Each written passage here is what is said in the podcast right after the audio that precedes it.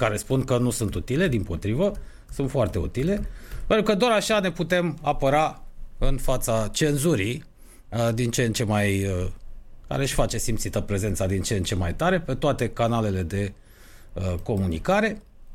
Uh, am spus frați meseni pentru că se apropie, nu așa, Crăciunul, moment în care românul se va giftui cu slană și cu vin prost la bidon, uh, la slană nu facem economie, dar la vin, da, uh, uitând toate, toată sărăcia și mizeria și toate cele de peste an uh, și încercând să nu se gândească la viitor, că de-aia ne și merge, să știți, atât de bine.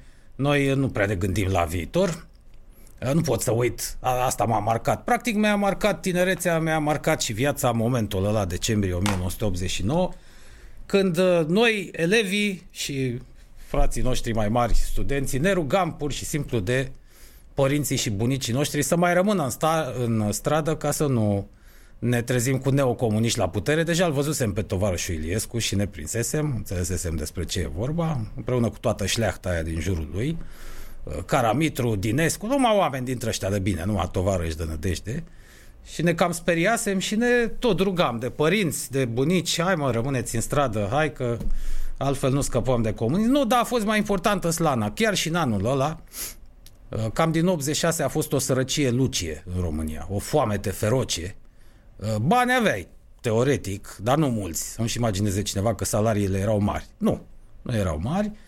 Uh, erau cam tot la nivelul ăsta, numai că nu aveai ce să cumperi cu ei. Singura diferență era că, într-adevăr, numai cine nu vroia nu-și găsea loc de muncă, dar ce locuri de muncă erau alea, v-am mai povestit că nu ți le alegeai tu. Terminai școala, să zicem, în București. Erai bucureștean. Da, un exemplu, exemplul meu.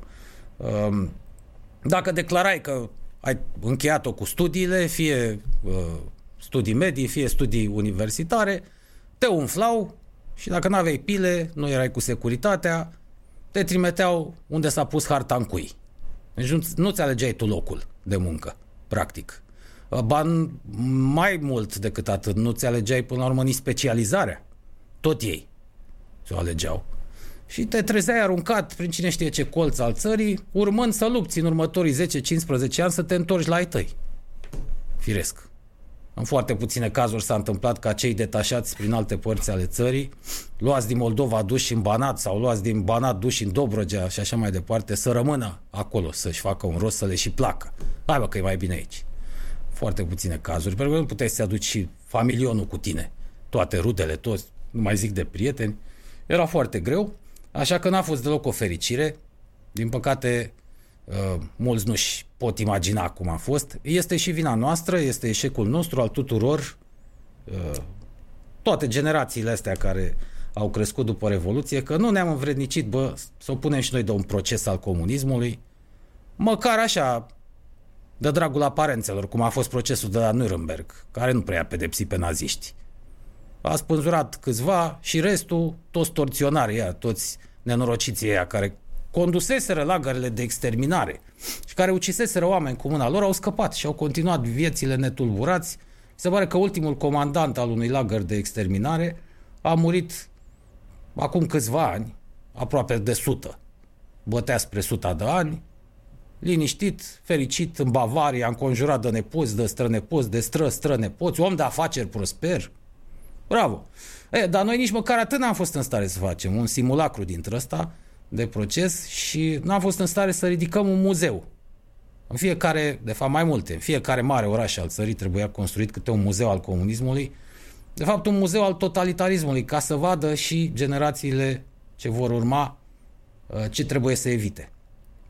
De aici tot curentul ăsta propagandistic neomarxist și succesul lui, pentru că oamenii habar nu au. Exact cum scria o prietenă pe Facebook, nepoata sa care locuiește la New York s-a născut acolo, am înțeles. Exact asta i-a spus. Comunismul e cool. Ei știu doar ce li s-a vărât în cap la școală, unde lucrează, v-am spus, alți comuniști, care se trag din, încă o dată mulțumim noi așa, poporului german, cel mai mare popor, da, cea mai uh, meritorie națiune de pe fața pământului. Bă, numai bine a făcut Europei acest uh, acest popor. Noroc că au mai existat și câțiva artiști de seamă și câțiva oameni de știință, că altfel erau de aruncat la lada de gunoi a istoriei. Ăștia, uh, toate marile războaie, războaiele astea feroce care au stins probabil jumătate din populația Europei. Am fi fost de două ori mai mulți acum, dacă n-ar fi existat poporul german în ultimii 400 de ani. Toate au pornit de acolo. Războiul de 30 de ani, despre care nu prea se vorbește. Uh, un război cumplit.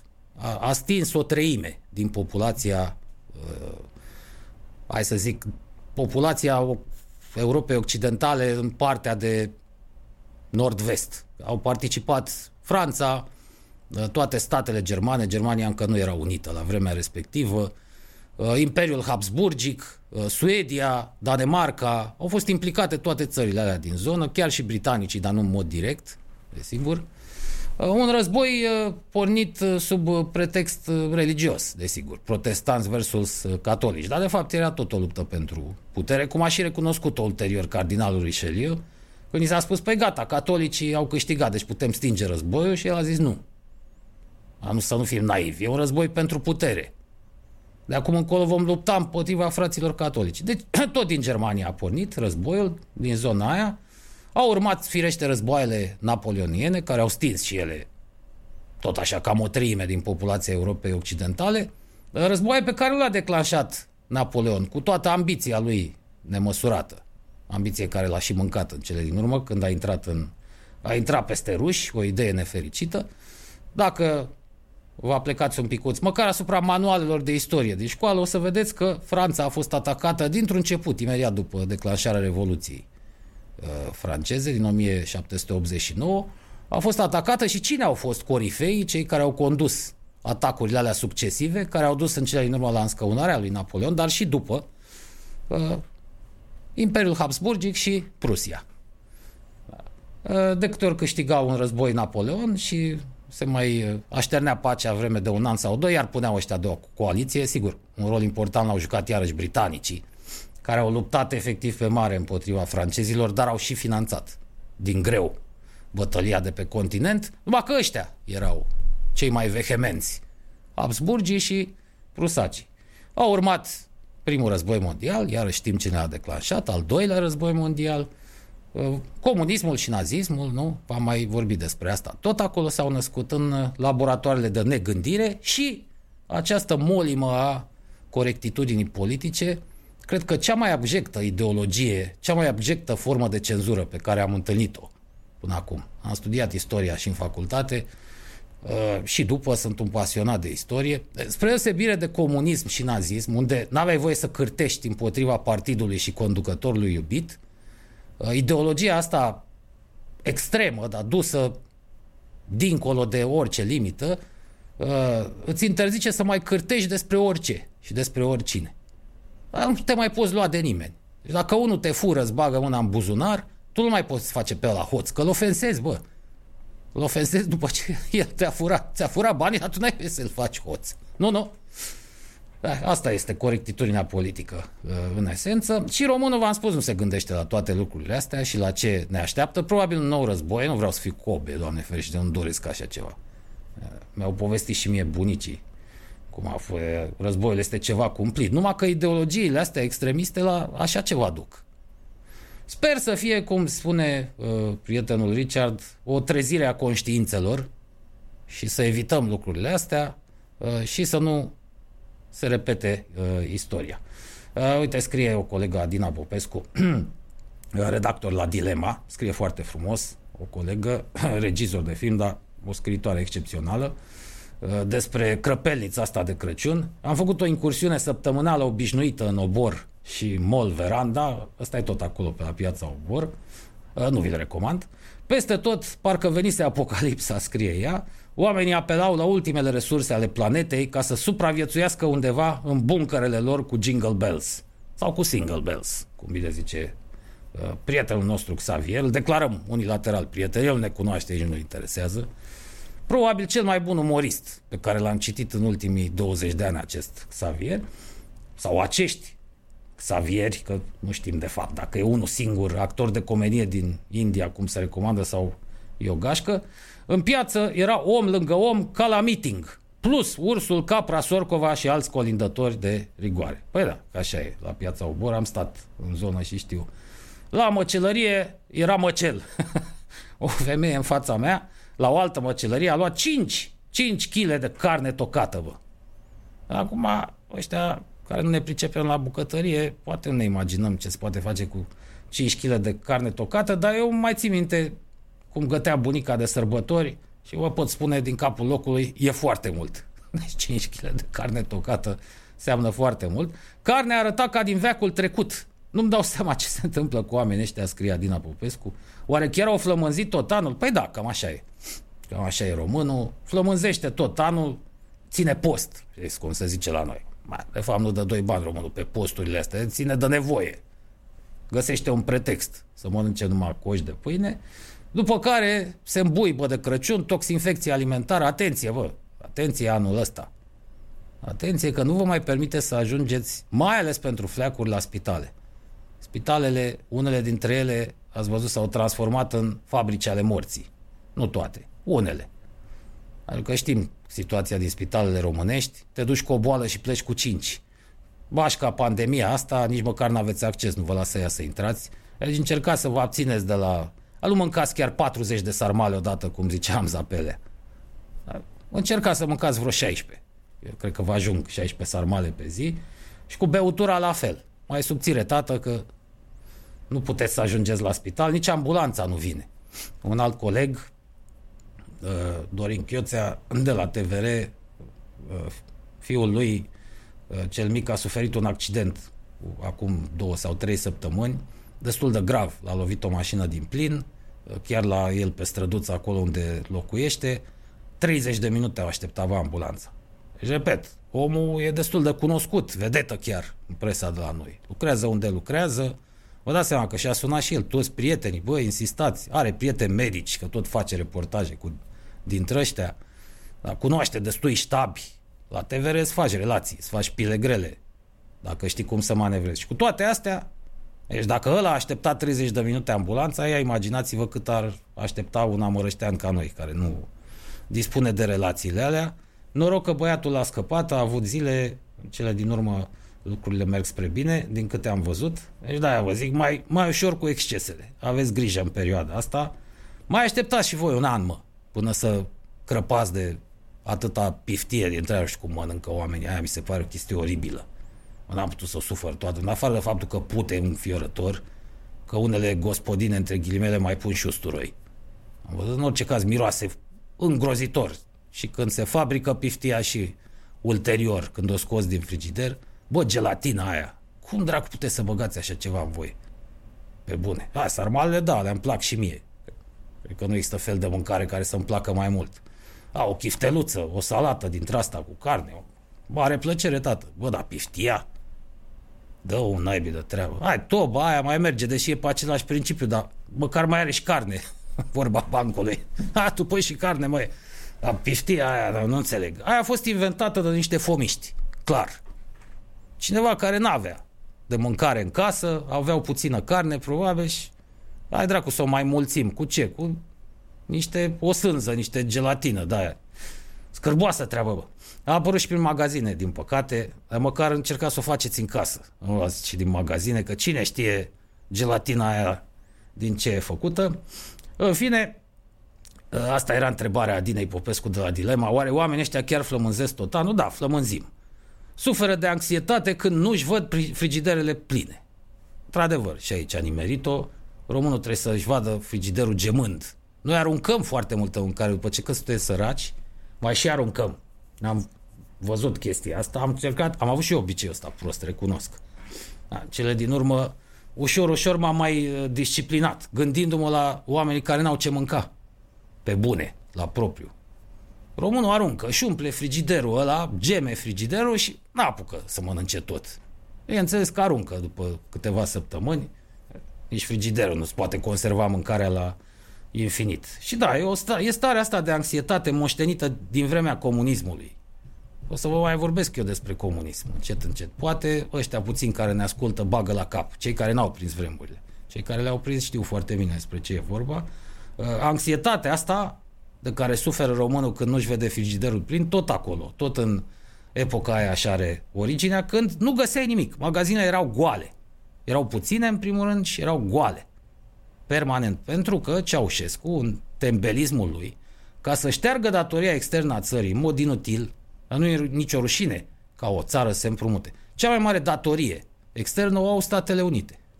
Poftim, și sunt prima putere a lumii. Portavioanele alea pe care le au numai ei, cu ce credeți că au fost făcute?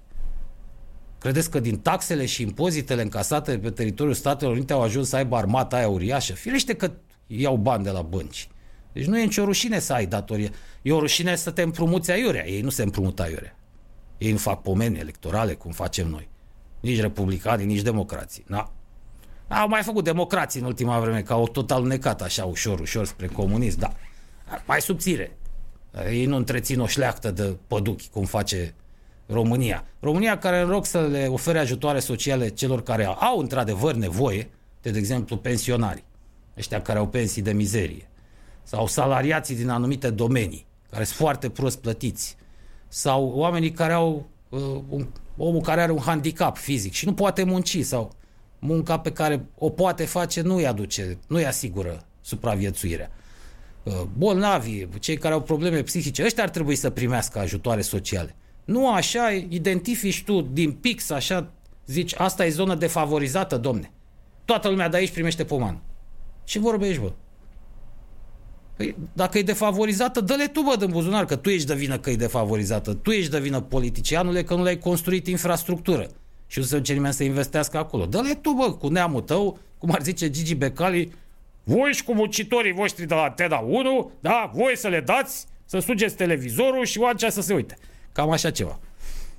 Uh, așa că nu era nicio rușine să ai datorii externe. Dar a avut tembelul ăla uh, ideea asta fixă, ca să se dea el mare în fața celorlalți șefi de stat comuniști, că uite, băi, eu mi-a plătit datoria. Și pentru asta noi am flămânzit, fraților. Absolut tot ce producea România, de la banalul Bold până la salamul de Sibiu. Bă, tot, tot ce produceam în fabricile alea, în uzinele alea, totul se ducea la export pe nimic. Pentru că multe dintre produse calitativ erau foarte slabe. Nu le vindeam în, nu le cumpărau occidentale și trebuia să le vindem prin Africa, prin America de Sud, pe unde puteam, la prețuri de nimic, de dumping, practic, cum fac chinezii. Asta eram noi. Chinezii blocului comunist. Asta era România. Uh, și precum poporul chinez de acum, nu vă luați pe ce vedeți la televizor cu zgârie norii din Shanghai și de prin alte părți. Asta vor ei să vă arate, dar îndărât 90% din populație trăiește în cea mai cruntă mizerie. Că de-aia ne-am potcovit cu pandemia asta. Aia mănâncă șoareci, mă, și lilieci, de foame. Nu credeți că mănâncă de plăcere liliac. Care înseamnă șobolan cu aripi. Până la urmă, da, nu aripi de pasăre, desigur. Nu se găsea nimic, repet, în magazine, pentru că totul se ducea la export. Se trăia practic numai din furt. Ca să supraviețuiești, tu dacă lucrai la fabrica de conserve, furai câteva conserve, ăla la salam fura câteva bucăți de salam, ăla altul două, trei bluze și tot așa făceam trocul ăsta. Ascunși. Bineînțeles că securitatea știa, ei își luau șpaga, partea leului să închidă ochii, securitatea și miliția, și așa supraviețuiam, furând. Dar ne-am obișnuit să furăm. Noi n-am fost, să știți, un popor și nici acum nu suntem un popor de hoți. Suntem conduși de hoți. Hoții întotdeauna au fost minoritari, să știți, în România. Nu, nu suntem genul ăla de jefuitori. N-am avut nevoie pentru că avem toate, am avut întotdeauna toate resursele. Poate că ăsta și este blestemul nostru până la urmă. Am avut tot ce ne trebuia, n-a avut nevoie să furăm, veneau alții să fure la noi. Comunismul ne-a transformat în, în, în hoți, că nu aveam cum să supraviețuim altfel. Nu puteam să facem. Și obiceiul ăsta o să rămână o vreme, să nu se repare lucrurile așa ușor, să nu fim naivi. Știu că politicienii stau toată ziua cu corupția în gură, cu statul de drept. Și ei știu foarte bine că nu, nu trece așa meteahna asta într-o generație, două. O să dureze, o să dureze foarte mult timp. Revenim la textul uh, Adinei. Uh, un nene se opintea și căra în, în spinare trei brazi la Carrefour, la casă, doamne. Trei brați și-a luat ăsta. Deci probabil că a luat pentru el, pentru soacră sa și pentru părinți. Să sperăm. Să sperăm că a luat trei brați doar pentru el. Sau i-a luat ca să păcălească niște putur, puturoși de pe stradă care nu vor să ducă până la magazin. Să le pună suprapreț. Fleicile de porc erau acoperite cu maldăre de beteală. Da, am văzut și asta în magazin. Atenție, mă, când cumpărați ceva de undeva, să fiți cu ochii în patru acum, că ați văzut cum le depozitează ăștia prin magazine. Nu uitați că tot români lucrează, chiar dacă sunt multinaționale. Sunt concerne dintre astea. A, tot românașul nostru lucrează acolo și dă silă că e prost plătit, că sunt foarte prost plătiți, și dă supărare, că are și el necazurile lui acasă și în alte motive devine neglijent. E firesc până la urmă și aveți grijă fleica de porc să nu fie acoperită de muște. Mai pe românește. Oare când o să învețe și poporul ăsta, se întreabă Adina, să sărbătorească orice discret, decent, cu modestie, fără încrâncenare și mai ales să de, fără să demonstreze nimic, că nu e cazul. Dar asta e altă meteagnă, dar pe care mi-e teamă că am avut-o. Pe asta am avut-o, nu ne-a adus-o altcineva uh, aroganța asta, înfumurarea, vine tocmai din faptul că avem cu ce. România e o țară bogată, chiar este, în toate resursele. Sunt foarte puține țări pe fața pământului, la nivelul ăsta, state mici, care să dispună de toate resursele solului și subsolului. În general, doar marile națiuni, marile state, Statele Unite ale Americii, da, Uniunea, practic sunt mai multe state acolo, Rusia, cel mai întins stat de pe glob, ăștia au toate resursele. E, iată că s-a întâmplat și la noi. Nu în cantitatea pe care o au rușii sau americanii sau alții. Dar avem suficient. Și probabil că de aici și înfumurarea asta a noastră, nu știu, fudulia asta. Românul de multe ori cumpără doar ca să se dea mare. Iar după Revoluție a mai apărut, înfumurarea asta s-a accentuat. Când dintr-o dată am avut acces la marfă mult mai bună, calitativ, și am simțit nevoia să ne dăm mari. De exemplu, îmi spunea un fost coleg și prieten care trebuia să facă emisiunea cu mine, dar a dispărut uh, uh, până la, în cele din urmă în ceață. Poate îl recuperăm, cine știe, într-un viitor mai mult sau mai puțin apropiat, că pe acolo, prin Floreasca, e un Kaufland, uh, unde se strânge protipendada. Deci Kaufland, în principiu, nu este un magazin, nu e o marcă de lux. E o marcă da, normală, se adresează tuturor consumatorilor, tuturor categoriilor de consumatori, ai mai puțin miliardarilor. Ea nu-și fac cumpărături. Vedeți pe Țiriac ducându-se la... nu, nici vorbă. Îi fac alții. Uh, și acolo, că să strâng toți, no, toată snobimea aia din zona florească din București, știu bucureștenii sau alții care au mai trăit prin București despre ce vorbesc, uh, toți se strâng acolo, nu se duc neapărat să cumpere ceva, ci că se duc doar să fie văzuți. M-a luat și pe mine o dată să văd și într-adevăr era unul, bă, un tip îmbrăcat, are numai țoale scumpe foarte scumpe. Noi fi o specialist în modă, dar îmi dau seama că bocancii lui costau cel puțin 5-600 de lei. Dacă nu mai mult, bă, înțolit, ceas, mișto la mână, greu, din ăla mare. Acum ceasul cu cât e mai mare, că a cam devenit inutil după apariția telefonului mobil, cu cât e mai mare, cu atât mai bine. Nevastă sa la fel, blănuri, deși nu era frig afară. Eu am întrebat pe coleg, cine să știa, știi? El locuind în zonă de mic copil. Ce da, că e cameraman la ProTV. Bă, deci cameramanul, mă. Era îmbrăcat așa. Ăla, ăla se dădea mare în Kaufland, venea să-și... N-a cumpărat nimic. Ne-am ținut un pic după ei. A la nevasta trei prostii dintre alea cică bio și au ieșit. Dar trec pe acolo doar să facă uh, văzuți.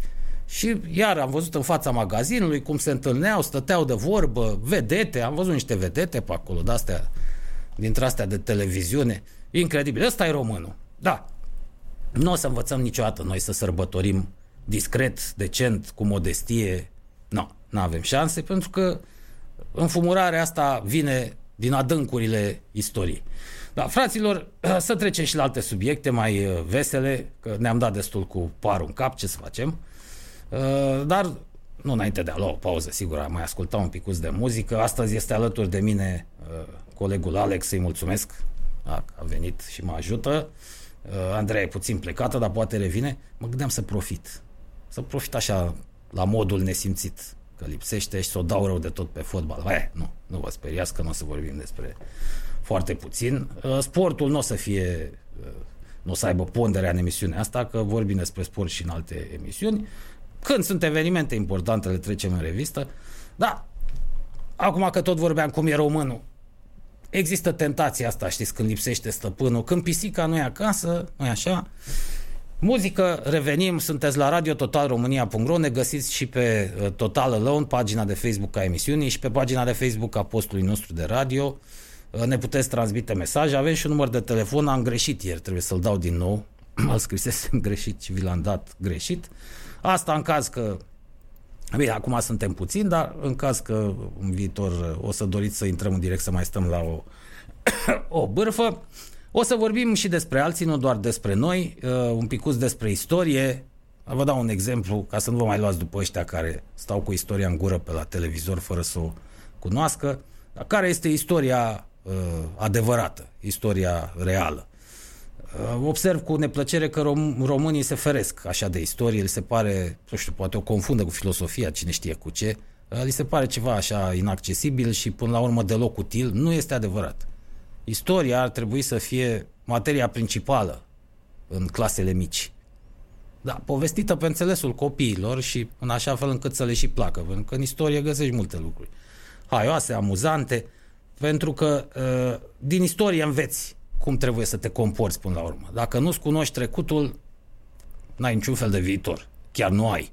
O să o iei permanent de la capăt, fiecare generație o să repete greșelile făcute de uh, generațiile precedente, ceea ce se întâmplă uh, și acum. Și asta vreau să vă demonstrez și la această emisiune, că istoria poate fi și amuzantă și interesantă. Istoria nu e doar aia cu Ștefan cel Mare, s-a întâlnit pe câmpul de luptă cu Sul, Suleiman Magnificul și a dat cu parul în cap. Nu, nu.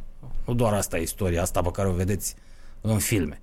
Și e interesant să aflați, citind cărți de istorie, cum trăiau oamenii ca noi. Oamenii simpli. Acolo veți găsi detalii picante. Cred că ne-ar putea interesa, de exemplu, cum trăiau strămoșii noștri. Dacii, romanii, cum trăiau de adevărat trăiau, nu cum trăia Traian.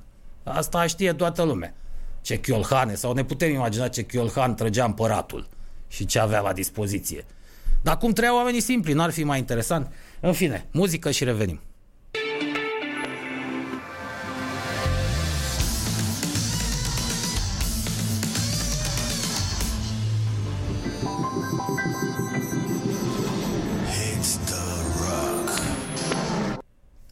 Ne-am întors, uh, fraților. Am promis că ne vom amuza. După discursul inaugural, care probabil pe mulți a făcut uh, să se gândească la sinucidere, nu este cazul, nu recomandăm, las că se ocupă guvernanții de problema asta, ne vor sinucide ei, cum ar fi spus uh, Nene Iancu. Între timp, uh, cei de la UEFA și FRF și presa de România și internațională, toți se străduiesc să pună Batista pe țambal în cazul Colțescu și rasismul. Nu știu cum să o mai dea, bă, fraților. Au apărut articole, uite, ăsta e de pe ultima fază.ro. A, dar înainte de toate să nu uit. Uh, prietenii noștri de pe grupul 17, care sunt, bineînțeles, și ascultători Radio Total, uh, propun formarea unui, de fapt, uh, nu grup, da, grup, mă rog, grup sau pagină de Facebook, nu, un vlog, un vlog, adică un blog video, care să se numească Îmi place să beau. Bună idee. E foarte bună. Partichip, cum se scrie acum, la chestiunea asta, nu spun că îmi place să beau. Nu, nu. Nu, asta nu spun, nici nu trebuie să o spun. Trebuie să bei, nu să spui că îți place să bei. Vorba bunicului, nu duc paharul la ureche. Asigur, recomandăm în virtutea corectitudinii politice consumul responsabil. Nu prea se precizează ce înseamnă consum responsabil, dar câte lăzi în sus. Adică responsabil e să și consumi, nu? Noi așa am fost învățați în anii ăștia de democratură și pseudocapitalism să întreținem uh, consumul. Uh, tot vorbea despre consum mai devreme și cum consumă românul resursele aiurea. Uh, așadar, da, mi se pare o idee bună, vlogul ăsta. Revenind la Colțescu, ci că Baba ăla care a făcut cel mai mare scandal, un fotbalist de 2 lei, dacă mă întrebați pe mine că l-am văzut jucând pe vremuri, l-ar fi sunat pe Colțescu după tot scandalul ăsta, nu să-și ceară scuze, să se pupe prin telefon și că au plâns amândoi săraci, unul pe umărul celuilalt, mă rog, la telefon, nu chiar fizic, și în cele din urmă s-au împăcat ei plângând acolo. Uh, în doi, fost coechipier, așa-l cheamă, se scrie în doie, n apostrof doie, cu Y, poate vă mai amintiți. Era amantul la toate reporterițele, vulgar vorbind, uh, din uh, lumea presei sportive, toate jindoiau după în doi ăsta, circulau tot felul de legende în legătură cu telomerul lui 2. A, nu știu dacă el era cu telomerul. Apropo, să vă spun uh, un ban cu telomerul, că m-am tot ținut să-l spun și am uh, uitat. Unii îl știți, dar e vechi, dar bun. Fraților, Uh, un american, după ce se desparte de logodnica lui, nevastă sau mai contează, gagică, iubită, prietenă, pleacă în Bahamas să-și uh, înnece amarul, să bea acolo, să consume responsabil, bineînțeles, uh, alcool, bea ce bea la un bar dintre la pe plajă, în așteptarea uraganului sau unui tsunami, după care, normal, ca tot americanul, de fapt, ca tot omul, uh, se duce și el la toaletă să se ușureze, Uh, lângă el, în timp ce își făcea treaba, apare un cetățean de culoare alb închis. Așa se spune mai nou, nu? Alb închis. Nu se mai spune negru. Uh, și uh, își face și el treaba. Cetățeanul de culoare alb deschis, adică americanul despre care vă povestesc, nu rezistă și aruncă o privire la și vede teloberul cetățeanului alb închis și observă că avea tatuat pe telomer un W și un Y ca și el. Și îi spune ăsta, boșule, ce tare, suntem din același sindicat și eu am tot un W și un Y. A care cetățeanul alb închis îl întreabă, da? Păi și când se lungește telomerul, ce scrie de fapt? Păi numele fostei mele gagici, Wendy. A, dă încolo, mi-a făcut viața praf. Acum trebuie să șterg tatuajul, să tatuez altceva, să la care cetățeanul alb închis zâmbește superior și spune, bă, tu ce scrii la mine când se lungește telomerul? Nu. Welcome to Bahamas, where you hope to spend a very nice holiday. Da, trebuia să vă spun bancul ăsta. Deci s-au împăcat uh, cei doi, au vorbit și despre telomer și despre uh, Colțescu și Dembaba. Prea târziu, bă, prea târziu. Chestia cu Batista pe țambal ține atâta vreme cât cazul nu devine public în presă. V-ați făcut de râs cu toții mult zgomot pentru nimic, până la urmă și Colțescu, și Hoțugan, arbitru de centru, și Dembaba, uh, și toată lumea în scandalul ăsta. Chiar v-ați făcut de râs, ați dat apă la moară uh, unora care n-au ce face. Degeaba mai încercați acum să dregeți busuiocul. Ne întoarcem la ce vă spuneam. un alt fel de uh, istorie, uh, fraților. și am să citesc un text scris de Uh, prietenul Macovei, Eduard Ionuț, istoric, el de meserie. Suntem în anul 168 era noastră sau după Hristos, cum doriți să-i spuneți. Doar cu 50 de ani înainte, Roma fusese în pragul distrugerii. Suferise o înfrângere uh, catastrofală pe data de 2 august 216 înaintea erei noastre, atunci când a lăsat tribut pe câmpul de luptă vreo 70.000 de bucăți de legionari romani, uciși sau capturați de soldații lui Hannibal. Cunoașteți războaiele dintre Cartagina și Roma, poate vi le mai amintiți de la istorie. Uh, i-au cam tăvălit cartaginezii pe romani, chiar la ei în peninsula acolo, în Italia, dar în cele din urmă, nepricepându-se la politică și fiind și un pic zgârciți, că erau un popor de negustori, uh, i-au halit romanii. Oricare alt stat antic ar fi cerșit îndurare, acceptând orice termen de pace. Nu și Roma, aceasta a luptat în continuare. 14 ani mai târziu, în 202 înaintea erei noastre, romanii au fost cei care au impus condiții grele învinșilor rivalii din măreața cetatea Cartaginei. Uh, poate și de asta vorbim astăzi limba română, o ramură a limbii latine și nu o limbă uh, semitică, pentru că erau un popor destul de apropiat, uh, un popor semitic, da, mă rog, a fost o amestecătură acolo, fenicienii, că ei au întemeiat Cartagina, de acolo veneau din Orientul apropiat. Se zice că erau amestecați și cu grecii, care la un moment dat au invadat, au încercat să invadeze Orientul Mijlociu și Egiptul, li s-a spus popoarele mării, în fine, nu mai intrăm în detalii uh, de tipul ăsta, după care romanii terminând cu cartaginezii, uh, de atunci a început ascensiunea practic. uh, și de atunci a început să formeze Imperiul Roman, au năvălit peste greci. În drum era Macedonia, care va să zic armata romană față în față cu cea a regatului Macedoniei, țara natală a lui Alexandru cel Mare, pe un câmp de luptă de lângă Pidna, în Macedonia, Macedonia aia reală a grecilor. Um, Macedonia nu mai era măreața putere de pe vremea lui Alexandru, trecuse deja prin uh, două războaie cu romanii, ambele pierdute, dar era condusă de un rege mare, Perseus.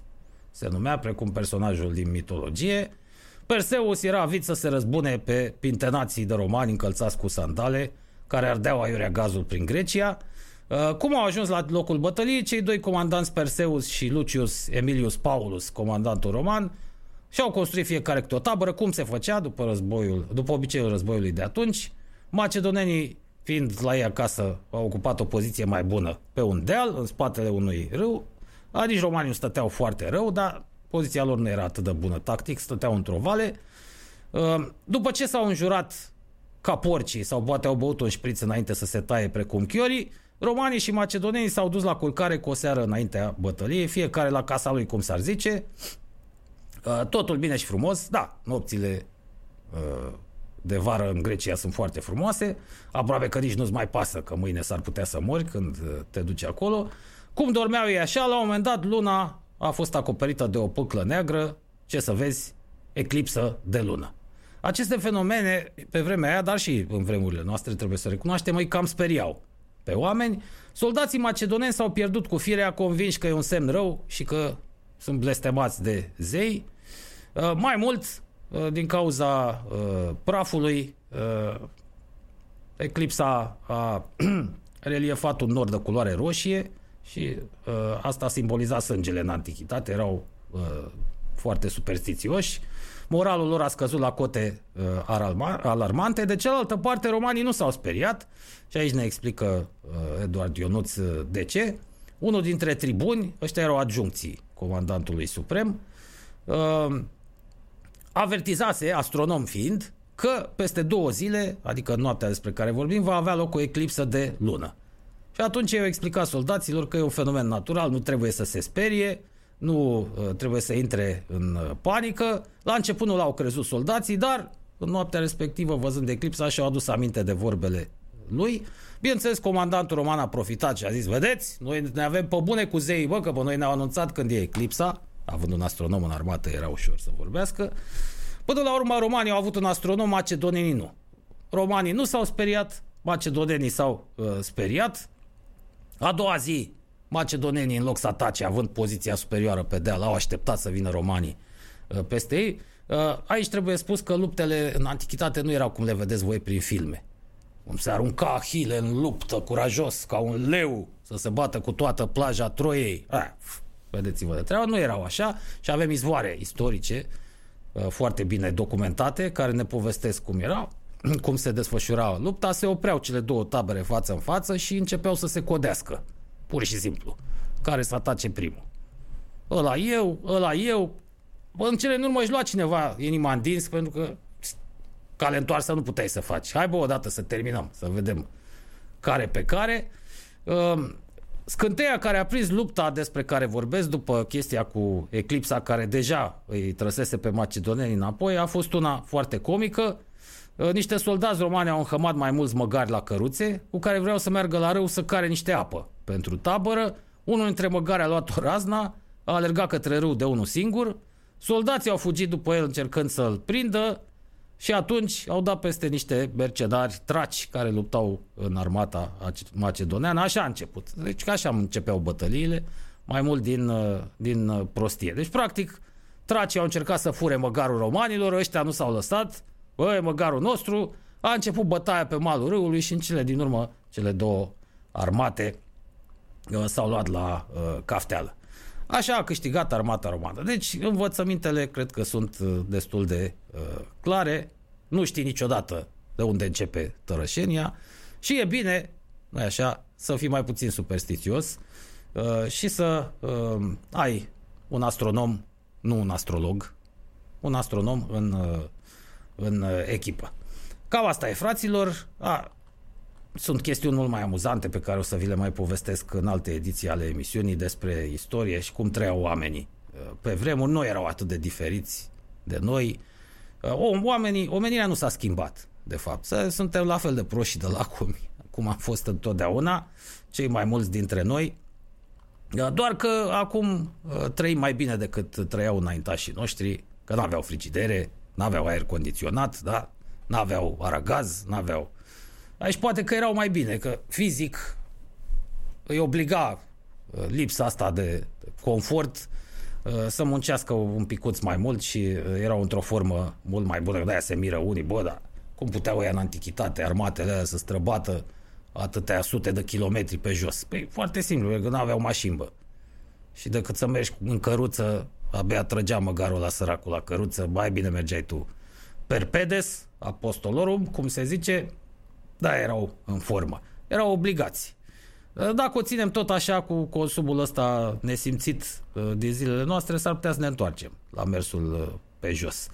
Unii neomarxiști ăștia chiar ne recomandă să renunțăm la totul, dar renunțați voi primi. Eu sunt de acord să renunț la metrou și să vin pe jos, de exemplu, din Berceni până aici la Casa Presei, dacă îi văd și pe ăștia de la USR făcând la fel. Dar când o să-l văd pe Barna venind pe jos, de unde stă el, probabil undeva într-o suburbie dintre asta, anuiesc. Dar când o să vină pe jos până la Palatul Parlamentului, o să vin și eu pe jos până la serviciu. Uh, mai are pe acolo o gagică în echipă care uh, vorbea despre renunțarea la proprietăți. Să renunțăm la tot ce avem, inclusiv la haine. Să ni le împrumutăm unii altora de la o zi la alta. Ok, de acord, renunță tu prima. După aia m-am interesat să văd cine e gagica și părinții destul de întăriți, ă, înstăriți, pardon, da și întăriți, da, copile. Tasul medic, maică sa ă, economist, ă, culmea, lucrând pentru statul român la fisc, sigur că da. Să renunțe tactul și cu măta, pardon de expresie, la tot ce au agonisit, la toată șpaga primită și pe aia renunțăm și noi. Și ne îmbrăcăm unii de la uh, alții. Da, fraților, v-ați prins că astăzi suntem puși pe uh, dat cu parul. Încă o informație, pentru că știu că ne ascultă Andreea, despre handbalul uh, ei mult iubit. Iată ce spune antrenorul suedez Per Johansson, plecați bă de aici. Tot trimit ăștia uh, publicitate pe net când deschid ceva. Nu vreau să permit nicio notificare. Așa. Avem imagine aici, dacă putem să o și arătăm, e de pe ziariștii.com. Antrenorul suedez Per Johansson acuză mafia din handbalul românesc după dezastrul de la Euro. Imediat cum ies în afara României, când n-au corupția în spate, se trezesc cu pantalonii în vine. E, se referă, bineînțeles, la hand, handbaliștii și handbalistele noastre. Ăsta a antrenat CSM București, uh, o echipă a cărei existență eu o consider o rușine, pentru că uh, CSM București e un club de lux în handbalul românesc, stau pe o grămadă de bani, au dat cu aspiratorul prin Europa aducând, de exemplu, la echipa de fete cele mai bune handbaliste la un moment dat ale momentului, cu vreo 2-3 ani în urmă, uh, dar asta în condițiile în care Bucureștiul suferă, vedeți foarte bine, care infrastructura la pământ. Nu tu apă caldă, nu tu căldură, nu tu gaze, nu tu curent în multe zone. Nici măcar nu e asfaltat tot orașul, pe în condițiile astea să ții un club de sport. Dar, normal ar trebui să fie un club uh, privat ăsta. Ehm, da, așa a fost și Olchimu, până la urmă ținut tot pe banii statului, ai contribuabilor. Ăsta a antrenat uh, CSM București în urmă cu uh, 3 ani. Acum e la formația rusă Rostov pe Don. Întreagă fie spus, dacă vii și antrenezi în România și Rusia, ha, nici tu nu ești chiar un model de moralitate și de... De ce nu antrenezi în Suedia sau în Germania sau în Franța sau în Olanda? Dacă ai ajuns aici, înseamnă că nu ești chiar așa o mare sculă și, da, e bine că zice ce zice, a avut de, face, de a face cu familia handbalului românesc, spune că nu valoarea jucătoarelor a dus la rușinea de la Euro 2020, ci șmecheriile cu metriile și clanurile care au creat, noi așa, o atmosferă coruptă și total neperformantă. Ia să vedem ce mai spune el aici. În condițiile în care România, și aici o bună observație, pompează aproape cei mai mulți bani din Europa în handbalul feminin. Repet, România pompează la ora actuală aproape cei mai mulți bani din Europa în handbalul feminin. Deci, ca să nu credem că uh, suntem chiar așa săraci Europei la sportul ăsta, iar sportivele de la cluburile noastre au contracte de top la nivel mondial. Rezultatele, firește că sunt incalificabile și scandaloase, au fost selecționate la acest turneu final jucătoare de la echipa de pe locul 14, Rapid, dar și de la formații mediocre de mijlocul clasamentului, cum ar fi Craiova, fosta echipa a selecționerului, care îl cheamă Borcea sau nu mai știu cum, a sper că are legături cu Borcica de la Dinamo. Uh, vă reamintim că uh, periplul României la Euro s-a încheiat uh, cu un dezastru inimaginabil cu niște ani în urmă, nu cu mulți, 11 goluri în plus ne-au dat uh, olandezele, zice și Per Johansson uh, treaba asta. Uh, în fine, mai dă el niște exemple aici, cum au fost executați antrenorii străini. Da, noi știm chestia asta, că la noi selecția se face pe pile în toate sporturile. Mulți spun că din cauza sărăciei, dar asta nu este o scuză, să știți.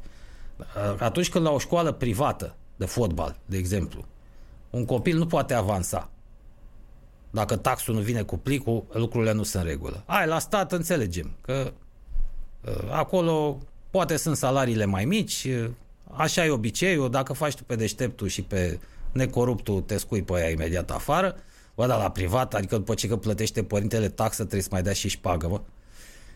Știm că toate astea se fac pe cumetrii și la națională de fotbal, așa a fost întotdeauna.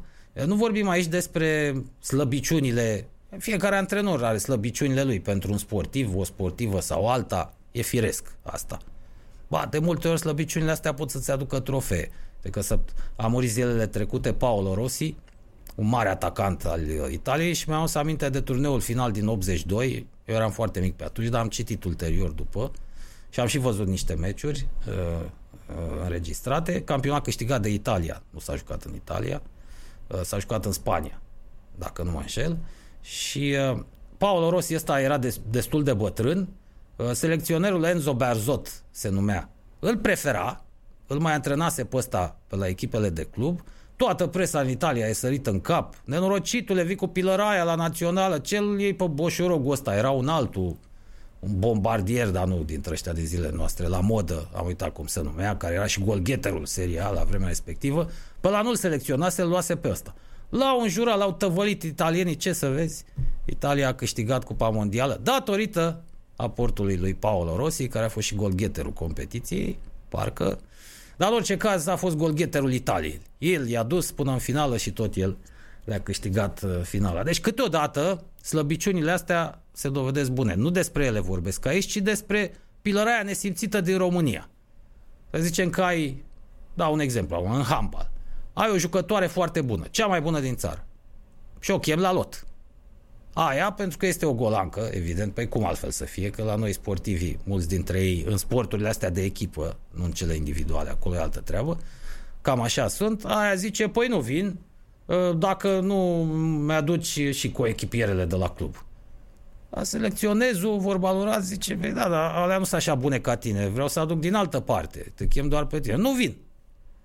Știți că la noi se întâmplă chestia asta. Și în handbal, și în fotbal, și în toată... Hagi, nu... Hagi făcea echipa lui Pui Ordănescu. La națională. Numai că fiind o generație de excepție, pe oricine aduceai atunci, făceai treabă foarte bună. Deci aveai de unde.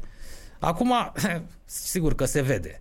Dar nu numai la noi. Mi-aduc aminte și de Zidane, cum îl... Trebuia să-l chem pe portarul Bartez, deși era o loază la națională, dacă vrei să joace Zidane în naționala Franței în ultima perioadă a lui, la națională, altfel nu juca.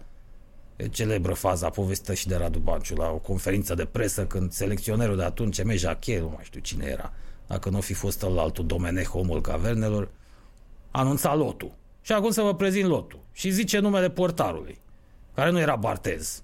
Îi zi Dan să pleacă spre el. Bartez! Așa, deci Bartez, cum vă spuneam, deci i-a făcut echipa, i-a răsturnat-o pe loc. Deci îl cred pe Perry Johansson, la faza asta e un picuț ipocrit că și lui a convenit. Dacă a venit aici, a știut el de ce vine. Că a venit pe bani mulți, dar ăsta este adevărul, fraților. Da, și din această cauză noi pierdem. Uh, din motivele astea subiective, lasă fotbalul a sări pe de Andreea. Păi despre handbal vorbeam. Uh, apropo de la ora 8, uh, avem astăzi la Radio Total, la radiototalromânia.ro, emisiunea de blues, City Blues se numește. Da, place și mie, îmi plac bluzanele. Pe vremurile astea în care stăm mai mult închiși în casă, bluzanul, să știți, răcorește sufletul, relaxează mușchii, e numai bun. Da, să nu fie bluzan românesc. S-au mai făcut încercări pe la noi. Mm, nu prea vi le recomand. Lui Alexandru Andrie și au mai ieșit glumițele alea muzicale, a, acolo e cu totul și cu totul altceva. La pe ceilalți mi-am pus mâinile în cap când i-am auzit. Avem jazzman și bluesman, instrumentiști buni, a? mai găsești și câte un vocal, dar să nu fie compoziție autohtonă atât. Când uh, încercăm cover sau pur și simplu interpretăm piese străineze așa cum au fost ele scrise, e ok. Când trecem pe bluzan românesc, că s-au făcut, repet, niște încercări, este dezastru. A, nu veți auzi la City Blues, ascultați numai blues de calitate, fraților. N-a că trecut o oră, cum ar zice oltenii, și uh, nici n-am simțit. Avem multe subiecte, nici n-am apucat să le trecem în, uh, în revistă. Le-am mai comprimat și le-am mai comprimat și le mai comprimăm și noi. Cum putem, îi salut pe toți cei care ne ascultă și ne susțin. Le mulțumesc foarte mult că sunt alături de noi acum la început. Chiar contează, fraților. sprijinul vostru și toate mesajele pe care le primim. Uite, Avi, prietenul din Israel, care uh, mă ajută peste tot, uh, are ce are cu doamna Netanyahu. Asta care se duce în vizitele oficiale cu rufele murdare ca să le spele pe gratis. Da, bă, așa o fi, nu zic, că scriu toate. Zia, uite, a apărut și în The Guardian. A ajuns celebră, domne. Doamna, cum o cheamă? Sara? Ah, cred că Sara, da, mi-a scris el aici. Da, e, da, Sara o cheamă. Foarte tare asta. Deci în materie de zgârcenie chiar, chiar bate recordul. Adică asta nici măcar prin bancuri n-am auzit-o pe asta cu spălatul rufelor. În deplasare, să te duci în deplasare cu rufele. Ca să nu consumi tu acasă curent și detergent. E, acum, știți cum e, și, și Netanyahu ăsta, Beni, pe mulți, mulți i-a popit. Dumnezeu să răzbună. Dacă ai fost rău, că un politician nu poate să fie bun, că nu-și poate permite, haideți dă o nevastă zgârcită ca asta. Există un preț, fraților, nu le poți avea pe toate. Revenim.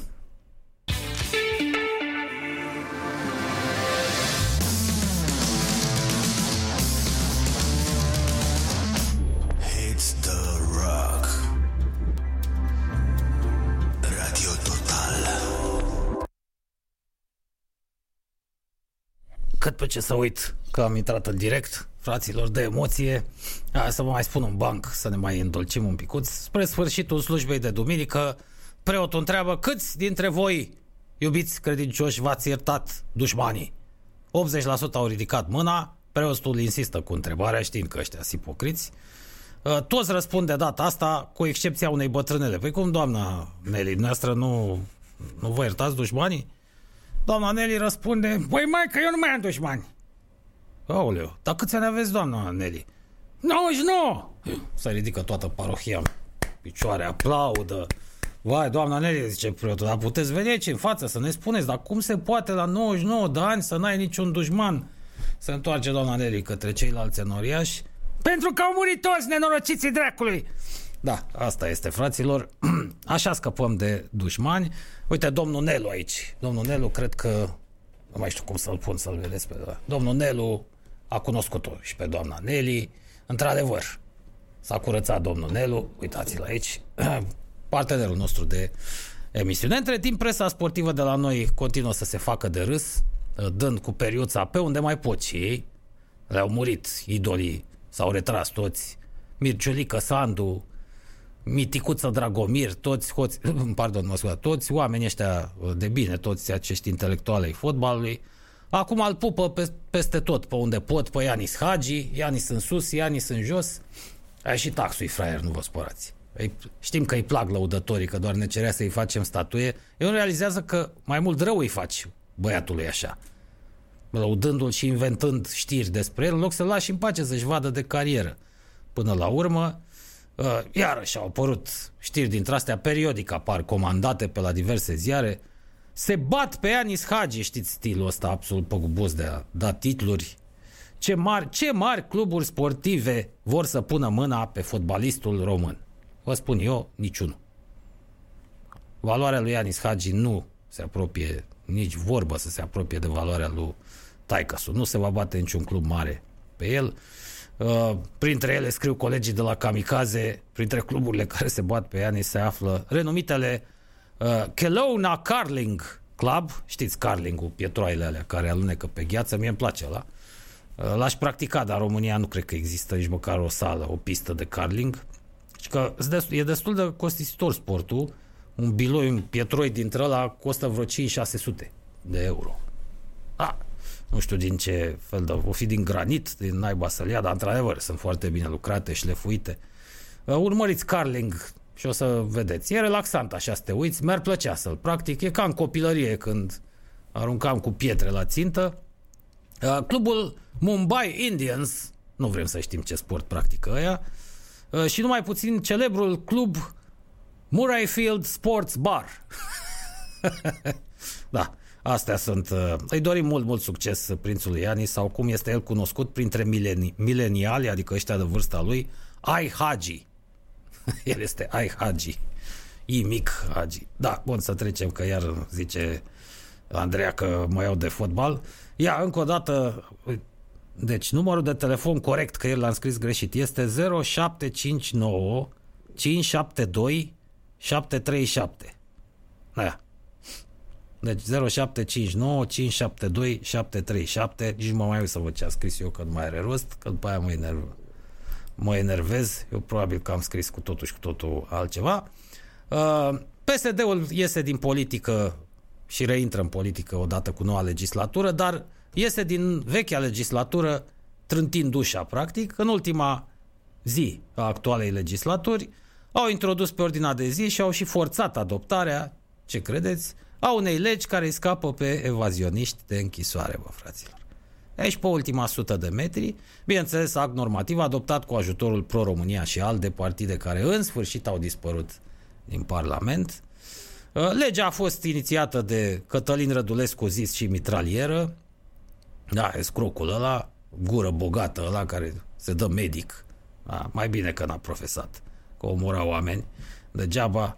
Ai omoară și în politică prin deciziile pe care le ia, dar măcar nu în mod uh, direct. Deci cei inculpați pentru evaziune fiscală de până la 100.000 de euro, zice Europa FM, site-ul lor, infracțiune care în prezent se pedepsește cu închisoarea, scapă mă doar cu amendă, dacă achită integral prejudiciul. Incredibil. Deci nu se mai consideră evaziune fiscală, practic, decât de la 100.000 de euro în sus. Deci încă un îndemn pentru națiune să fure pentru fiecare dintre noi Bă, furați cât mai mult. Dacă furați mai puțin de 100.000 de euro, sunteți și hoți și evazioniști. Dacă furați mai mult de 100.000 de euro sau îi ascundeți de stat, nu mai sunteți nici hoți, nici evazioniști. Iată, până la urmă, care este diferența. De fapt, nu mai sunteți hoți nici dacă furați sub 100.000, nici dacă furați peste 100.000. Sub 100.000 nu e considerată infracțiune, peste 100.000 se iartă. Se iartă la tribunal, după cum am văzut. Uh, sau intrați așa acolo șase luni cu suspendare și gata, vă popați după aia banii uh, liniștiți. Da, ne bucurăm. Uh, altă știre bună, Ilie Bolojan, noul președinte al Consiliului Județean Bihor, fostul primar al Oradei, dacă nu mă înșel, da, uite, zice și aici la ziaristic.com, tocmai a povestit că a dat afară, a pus pe liber 420 de păduchi, plojnițe și alți acarieni, 420 de posturi din organigramele uh, aflate probabil sub uh, pulpana Consiliului, uh, Consiliului Județean uh, Bihor, a găsit scheme de personal supradimensionate la instituțiile patronate de Consiliul Județean, uneori cu număr dublu de angajați față de cel necesar. Din cele 420 de posturi, 165 erau vacante, alte 255 vor fi restructurate, ci că s-a intrat cu buldozerul și în oaze de odihnă din instituții culturale, precum Muzeul Țării Crișurilor, Biblioteca Județeană, mi se pare penibil. Ce bibliotecă, vă, dar cine mai vine să împrumute cărți? Filarmonica, două teatre și două reviste de cultură. Da, aici zice, eu sper că s-a intrat peste tot, nu doar în domeniul culturii, pentru că altfel nu prea e regulă. De acord, știm că pe la muzee sunt mulți atârnători și pe la instituțiile de cultură patronate de stat, da, sunt mulți care nici măcar studii n-au. Aș putea să vă dau niște exemple pe care le cunosc foarte bine, dar aș face rău unor apropiați. Prefer să mă abțin, dar știu instituții de cultură patronate de statul român în care uh, lucrează oameni, instituții de proiecte culturale, în care lucrează oameni care n-au nici măcar liceul terminat. Sunt foarte mulți. Majoritatea puși de PSD, uh, bineînțeles. Altceva vroiam însă să spun. Dacă în Bihor s-au găsit 4, așa la o primă strigare și doar în zona culturii 420 de atârnători. Vă imaginați ce la București, fraților? Vă imaginați ce e în aparatul de stat de aici din București? Cât sunt? Cred că 42 de mii. Per, cel, cel puțin 42 de mii de acarieni dintre ăștia care mănâncă banii statului uh, degeaba. Bolojan ăsta e foarte lăudat, a fost foarte lăudat de orădeni că administra foarte bine orașul, de-aia l-au votat acolo la Consiliul Județean. Bă, îmi place să citesc asemenea știri, dar, repet, să, sper că ați intrat și în administrația financiară, ați intrat în păduchii de peste tot, nu doar de la uh, filarmonică sau de la teatru. Uh, trecem la altă știre, fraților. Primul zimbru, asta îi place Andrei, că ea mi-a trimis-o, s-a născut primul zimbru, primul zimbru născut în libertate la noi în munții Făgăraș după mai bine de 200 de ani. Deci că de vreo 200 de ani nu s-au mai văzut uh, zimbrii pe la noi. Ăștia, din câte mai țin eu minte, că am văzut un documentar sau mai citit undeva, uh, sunt aduși din Polonia. Noi nu mai aveam zimbrii deloc la un moment dat uh, și nu mai existau în Europa decât în Polonia. Polonezii au avut mai mulți, e și o țară ceva mai mare decât România și au reușit totuși să-i salveze și acum uh, dau cu zimbrii peste tot. Noi am exterminat cu 200 de ani în urmă. Eu n-aș fi făcut publică treaba asta pe care o văd pe brașov.net pentru că am mai vorbit noi despre securiști ăștia care să cred și vânători și pescari și bucătari și de toate. Văd ăștia că avem zimbri în libertate. Opa, au reapărut zimbri în libertate. Nu mai poți opri. Poți să-l oprești pe Țiriac? Cum? Câți bani și putere are? Bombonel Năstase? Nu e o idee bună să faci publice lucrurile astea, decât dacă te-ai acoperit printr-o lege extrem de dură. Deci trebuie să dai o, câte o lege specială pentru fiecare specie de animale. Și la pedepse de alea super grele cu închisoarea. Altfel, dacă li se pune ăstora pata, o să rămânem iar fără zimbri. Și în trecut, zimbrii au fost vânați tot din prostie. Toți boierii, pe vremuri, se duceau la vânătoare de zimbri, pe acolo prin Moldova. Da, nu erai boier dacă nu uh, trăgeai cu arcul, nu nimereai și tu 2-3 zimbri. Mă, să ai acolo, să pui căpățâna zimbrului deasupra șemineului. Tot din prostie omorau, nu de foame. Un animal magnific, într-adevăr. Uh, așa că, nu știu, dacă aș lucra la un ONG dintre ăsta pentru protecția animalelor, n-aș fi deloc încântat să citesc o asemenea știre. Asta trebuia să meargă așa pe șest, să nu vadă uh, escrocii fraților. Uh, și încă ceva, dacă tot suntem la capitolul uh, politică, am citit un articol bun, mai rar, mai rar să știți, pe republica.ro, articole, articole bune sunt scrise de contributori. Uh, îmi place foarte mult și chestia asta. Uh, s-au prins, bă, unii, bă, cum să facem noi presă fără bani? Fără să plătim. Da? Ne angajăm doar 2-3 oameni și să-i păcălim pe unii să ne scrie gratis. Și au inventat treaba asta cu contributorii. Și tot felul de oameni talentați care au idei bune, care au ceva de spus, dar nu lucrează neapărat în presă și nici nu-și doresc, au alte ocupații, poate mai bănoase, mai plăcute pentru ei, trimit articole. Și nu primesc nimic, probabil. O știu, poate vorbesc cu păcat, habar n-am. Dar, nu știu, la ăsta al CTP-ului la Republica.ro, dar știu alte publicații care nu dau nimic contributorilor. Asta mi se pare mie o escrocherie. Să sperăm că nu-i cazul celor de la Republica. Contributorii, bineînțeles că scriu mai bine decât uh, uh CTP-ul. Și uite ce spune Oana Moraru pe Republica.ro. Să presupunem că numesc partidele un mare cap luminat acum la Ministerul Educației.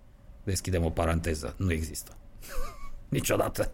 La Ministerul Educației numai analfabeți, o să vedeți. Nu este un post dorit de nimeni. Partidele nu se bat pe Ministerul Educației, pentru că îți bani puțin, uh, scandal mare, pilăraie multă, sindicatele te strâng de telomer, acolo nu te lasă să respiri, de-aia nu prea e un post dorit, nu se vagă nimeni. Niciun om deștept în clipa de față nu și-ar dori să fie ministrul educației, decât dacă e un, nu știu, un tip dintre un erou, dintre ăsta dispus să-și sacrifice viața, cariera, tot, ca să repornească educația în România. Din prima zi de șefie, presupunând că există un asemenea personaj, capul ăsta luminat și bine intenționat va fi paralizat. De cine? Scrie uh, Oana Moraru și după cum scrie probabil că lucrează în sistem, e plin ministerul de rudele și protejații cuiva. Așa e, da? Toate ministerele nu face excepție Ministerul Educației. De oameni de bine ai partidelor, de oameni ai serviciilor, uitați de mult în funcție, așa e, vă. Păi, povestea, hai să nu zic de TVR, că după aia pică pe prietenul meu, îmi povestea altcineva despre uh, instituții între astea de stat în care uh, șefii nu pot fi dați afară. Departamente în anumite instituții cu 10 șefi acolo pe, în organigramă. De ce? Pentru că firește că numai ăsta, ultimul, lucrează efectiv. Ceilalți nu au putut fi dați afară. Când au încercat să-i concedieze, au dat în judecată instituția, au câștigat și au trebuit să fie reîncadrați în muncă. Uh, ca să nu mai zic de uh, altele. Deci e plin de rude, de protejați, e plin de uh, dintre ăștia uitați în funcție, care își văd scaunul ca pe un stat în stat. E plin de uh, tănțici cu conițe secretărașe, sigur. consilierașe, șoferi, toți de modă veche, care știu exact cum să nu supere pe nimeni, da, au devenit specialiști ăștia supraviețuitori. Și cum să-și împingă agendele de clan pe acolo. E atât de minuțioasă țesătura, solidă și probată prin toate guvernările, că cine vine pe cai mari cu idei de schimbare, n-are cum să nu devină uh, un închipuit inocent ridiculizat pe la spate și de cea mai umilă secretară. Dacă cel care vine e totuși versat om de partid, tot nu-i bine.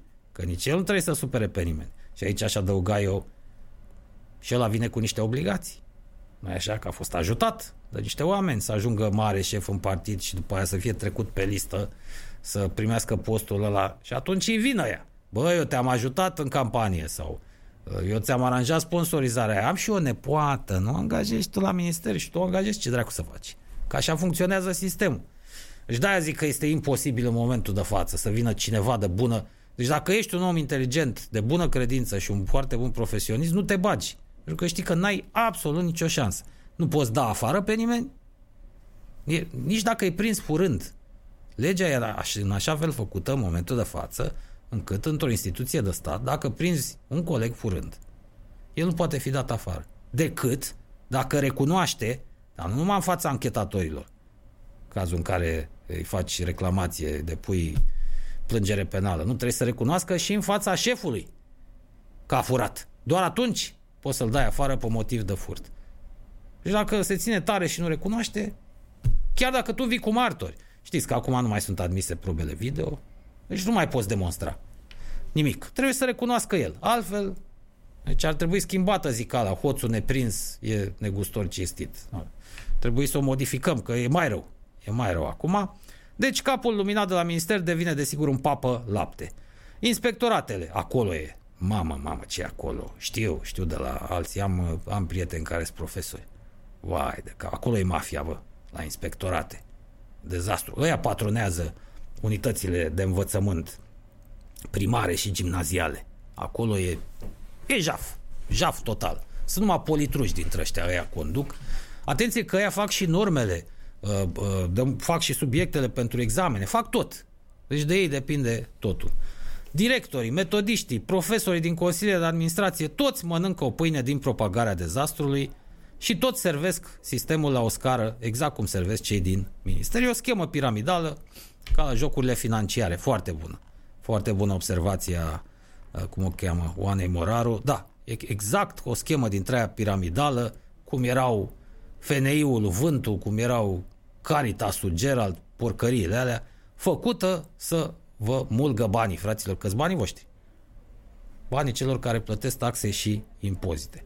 Pile, meditații, trafic de influență, salariu cald pe viață, program scurt, niciunul din partidele pe care le-am votat, scrie ea, nu are program de reformare. Păi da, și s-au prins că e inutil. Și nu te mai crede nimeni. Nici în cel mai adăpostit cătun, cel mai izolat cătun din vârful muntelui omul, nu te mai crede nimeni dacă spui că faci reformă în educație. Toată lumea s-a prins că nu se poate. Așa că, de ce să mai obosească mințind? Da, ei sunt de acord cu politicienii noștri. Da, decât să mai mâncați rahat, mai bine lăsați-o așa. ONG-urile care au atras bani, altă observație bună, pe diferite programe s-au pierdut, multe dintre ele, tot în parteneriate cu ministerul. Deci ONG-știi ăia care se băteau cu pumnul în piept, eu Tarzan, tu Jane, las că facem noi, că noi venim cu know-how, venim cu relațiile, noi strângem, noi facem, aia, i-au mituit ăștia. I-au tras și pe ei în sistem, i-au făcut dependenți de banii statului, așa că nu-și mai permit reflexe revoluționare. Cel mult se bucură când au ședințe luni sfărăitoare, se văd unul cu altul și se simt importanți. Da, ONG-urile în România, multe dintre ele au fost uh, aspirate, practic, de stat, au devenit dependente de banul public, nu au mai ce să mai faci cu ele. Mai sunt oameni dintre ăștia, cum sunt cele două uh, fete care au construit uh, spitalul ăla pentru copii, adică mai găsești și asemenea exemple rarisime de oameni care nu sunt dispuși să facă niciun compromis, știu să strângă bani și chiar fac ceva cu banii ăia, dar puțin. Din păcate, pandemia a omorât toate marile teme ale educației, aici n-aș fi de acord cu autoarea. Au fost omorâte de mult. Nu le mai, ce să mai omoare pandemia? Uh, cine o să schimbe totuși educația, se întreabă ea? Furia părinților? Nemulțumirea părinților? Nu. Răspunsul este nu. Nici aici. Nu va, nu va veni nici, uh, nici dinspre părinți, pentru că părinții se tem. Părinții nu sunt de condamnat. Se tem, uh, eu știu prin ce trec, chiar dacă m-am învrednicit încă, să am uh, moștenitori, poate rezolv problema, să vedem, poate da, poate nu, cine știe, dar în schimb am prieteni care au copii și mi-e ușor să mă pun în locul lor, mi-amintesc ce probleme aveau părinții mei, chiar se tem pentru copiii lor. Ăștia îți pot nenoroci copilul și așa ți-l deformează cu pseudo-învățământul ăsta românesc. Da, ți-l pot și nenoroci pe viață dacă ești prea obraznic și îți bagi nasul unde nu-ți fierbe oala. Așa că de la părinți, mă scuzați, dar ce să mai facă părinții? Aici nu sunt de acord cu autoare. Nu dau destui bani. Învățământul în România e gratuit numai teoretic. Că practic tu trebuie să dai și pentru fondul clasei, care nu se mai termină, e ca fondul de rulment la blocurile comuniste. Bă, în fiecare lună ți-ar cere ăla fond de rulment. Bă, nu ți-a mai dat? Păi da, dar mai trebuie, știți, că sunt mulți restanțieri. Da, eu înțeleg chestia asta, dar hai să facem un calcul. Nu, nu, nu, să nu mai facem calcul, mai dați un pic de fond de rulment. Așa și la ăștia cu fondul clasei. Bă, nu se mai termină fondul al clasei, îți tot cer bani. După aia ajungi să dai bani și pentru manuale. Știți, nu avem manuale. Pe cum nu aveți? Păi nu avem, trebuie să le cumpărăm, să strângem bani. După aia strânge bani pentru cadouri, după aia strânge bani că vine inspecția și tot așa nu mai termin niciodată. Și asta nu învățăm în gratuit. Chiar nu e. Nu. Este parțial subvenționat, dacă vreți, în sensul că nu plătești tu, ca la școlile particulare, taxa din care își iau profesorii salariu, dar în rest, clădirile arată jalnic, sunt focare de infecție, deci nu-ți face statul niciun serviciu, că nu plătește copilul taxă pentru că funcționează clasa în clădirea aia, așa că nu se poate numi învățământ gratuit.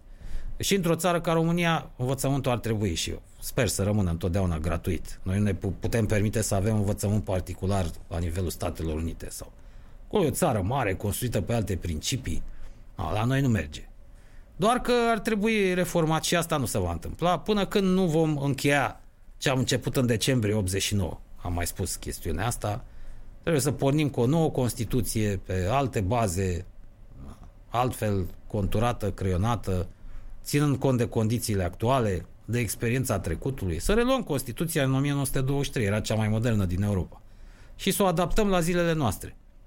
Avem exemple și în vest, da, nu să ne luăm după Constituția franceză și belgiană, că așa a convenit lui Ion Iliescu. Pe sigur, astea țări socialiste. El fiind comunist, le-a luat palea. Noi nu avem nevoie de așa ceva. Dar învățământul, cultura, sănătatea, astea n-au cum să devină private la noi. Nu au cum. S-a încercat, chiar s-au făcut încercări, dar nu se poate. Deci reformă, luați-vă adio, nu va fi în învățământ. Dragi părinți, care aveți tare de mână, care reușiți să strângeți bani, în școala primară nu aveți ce să faceți și la gimnaziu trebuie să-i dați aici. Poate găsiți o școală particulară totuși, care să aibă și clase, clasele astea mici, uh, dar încercați să strângeți bani cei care vă permite să-i trimiteți direct la colegiu acolo, da? să facă liceu acolo, nu doar facultate. Să apuce să se integreze bine în sistem, dacă își văd de treabă și sunt copii cu minți și învață, poate au șansă, îți trebuie și noroc. Bine, de acum încolo va fi din ce în ce mai greu, că Europa pare să se destrame, sau că am terminat văd uh, cu unitatea și cu solidaritatea, dar în principiu învățământul de stat nu, nu prea îi mai oferă copilului cele necesare pentru a putea supraviețui ulterior când devine uh, adult. Da, să mai luăm o pauză, fraților, multe știri până la urmă triste astăzi. A, ce să facem? Hai să vă zic una veselă așa înainte de pauză, trimisă de prietenul Călin Radovici. Uh, in Romania, we don't record the voice message after tone, we just say, am accesat-o pe măta. And I think that's wonderful, scrie el. Da, știți, mesajul ăla, ați accesat căsuța vocală a abonatului, foarte enervante. A, da, acolo toți înjurăm. Dar ce înjurăm? Și asta mie mi se pare tot o, ca să fim în ton cu corectitudinea politică din zilele noastre, tot un tip de hărțuire. Ați un pic, bă, pe noi clienții ne-ați întrebat dacă vrem porcăria aia. Poate nu vrem mesajul ăla la căsuță vocală. Poate vrem doar să vedem cine ne-a sunat, pur și simplu. Da? Sau poate nu vrem să auzim vocea aia neplăcută, vrem să ne... ce e asta? Da, e între bun asta cu am accesat-o pe măta.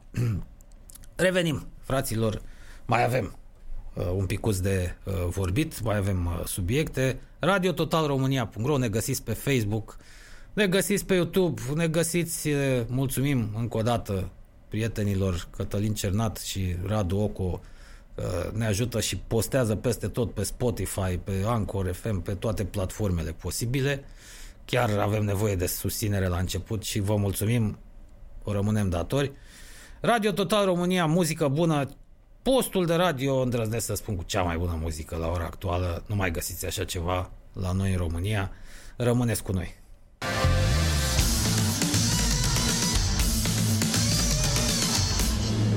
Hits the rock.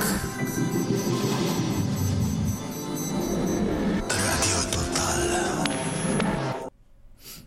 Ne-am întors, uh, fraților, pentru finalul emisiunii, uh, final la care o să vă ofer uh, câteva fotografii, că noi suntem orientați, nu așa, către viitor, către modernitate, către rețelele sociale și chiar mi-am propus, sunt foarte multe chestii mișto pe care le prind pe Facebook și mi-am propus la fiecare emisiune să coleg de acolo diverse.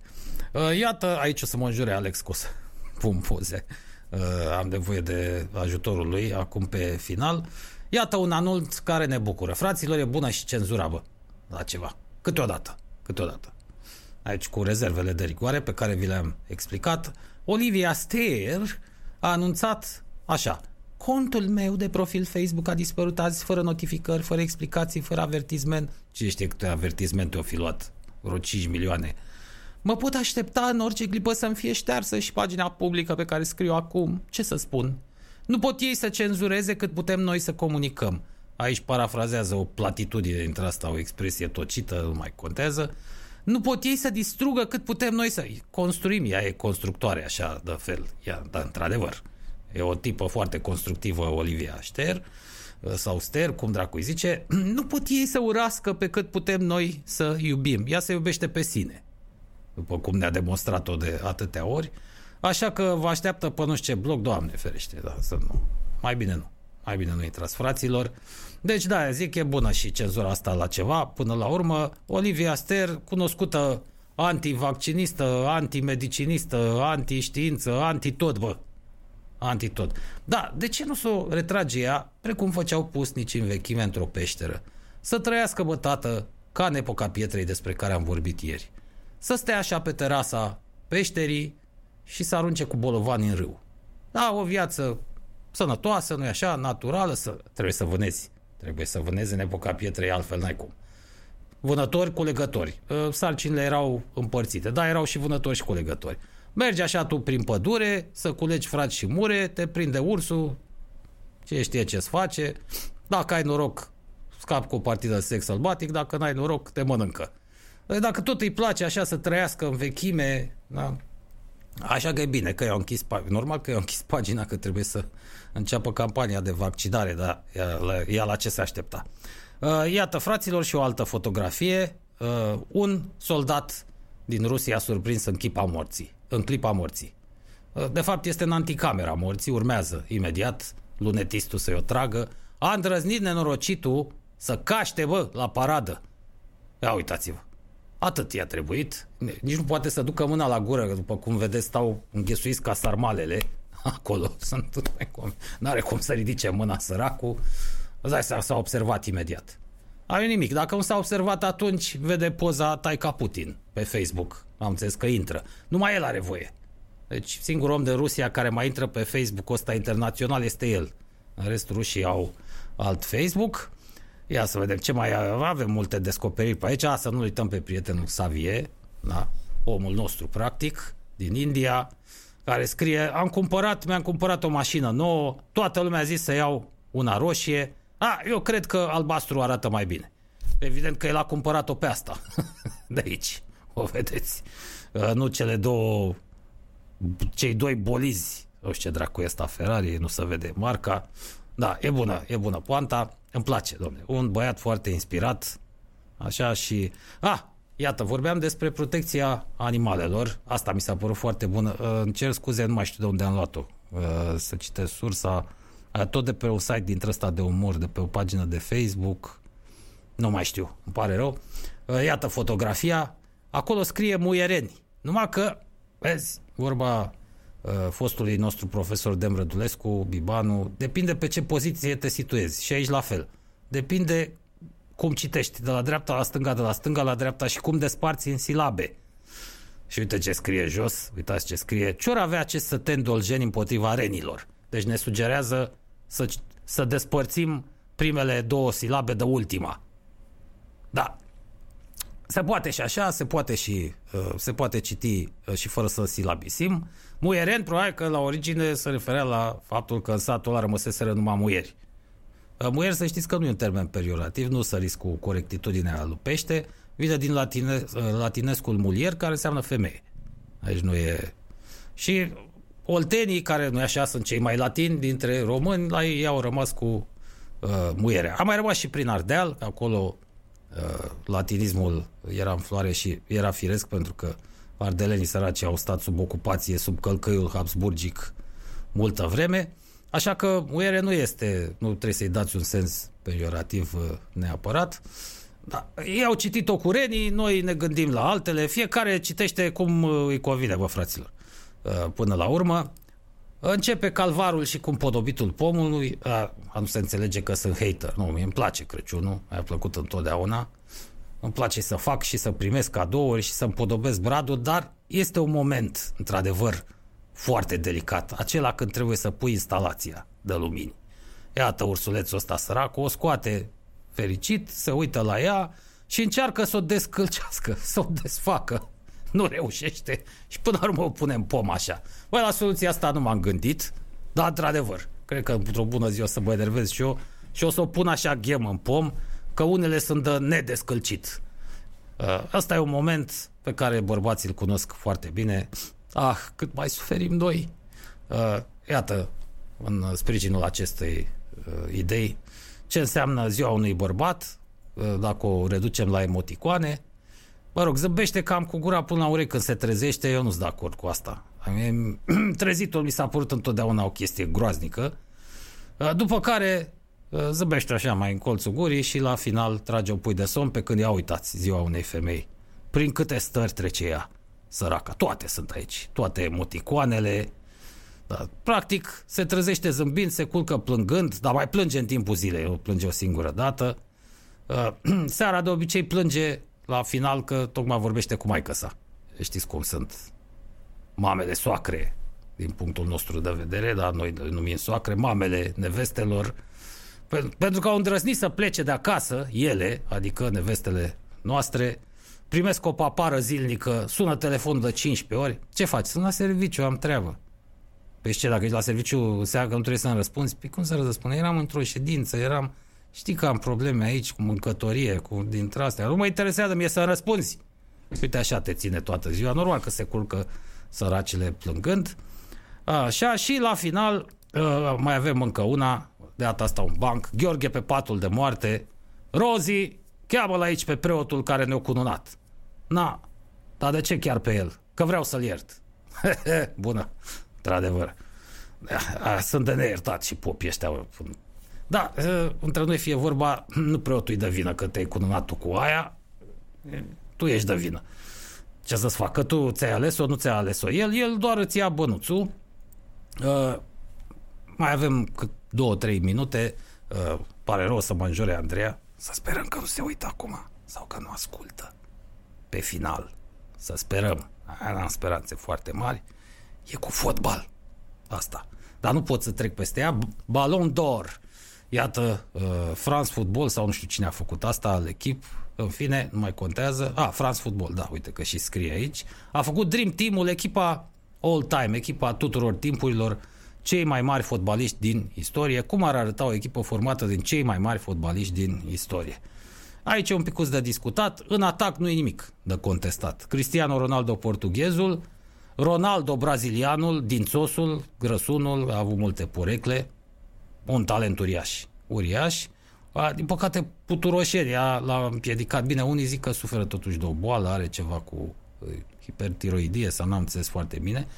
A, deci să nu vorbim cu păcat. Da, era cam puturos în joc. În schimb, bă, frate, ce făcea ăsta cu balonul?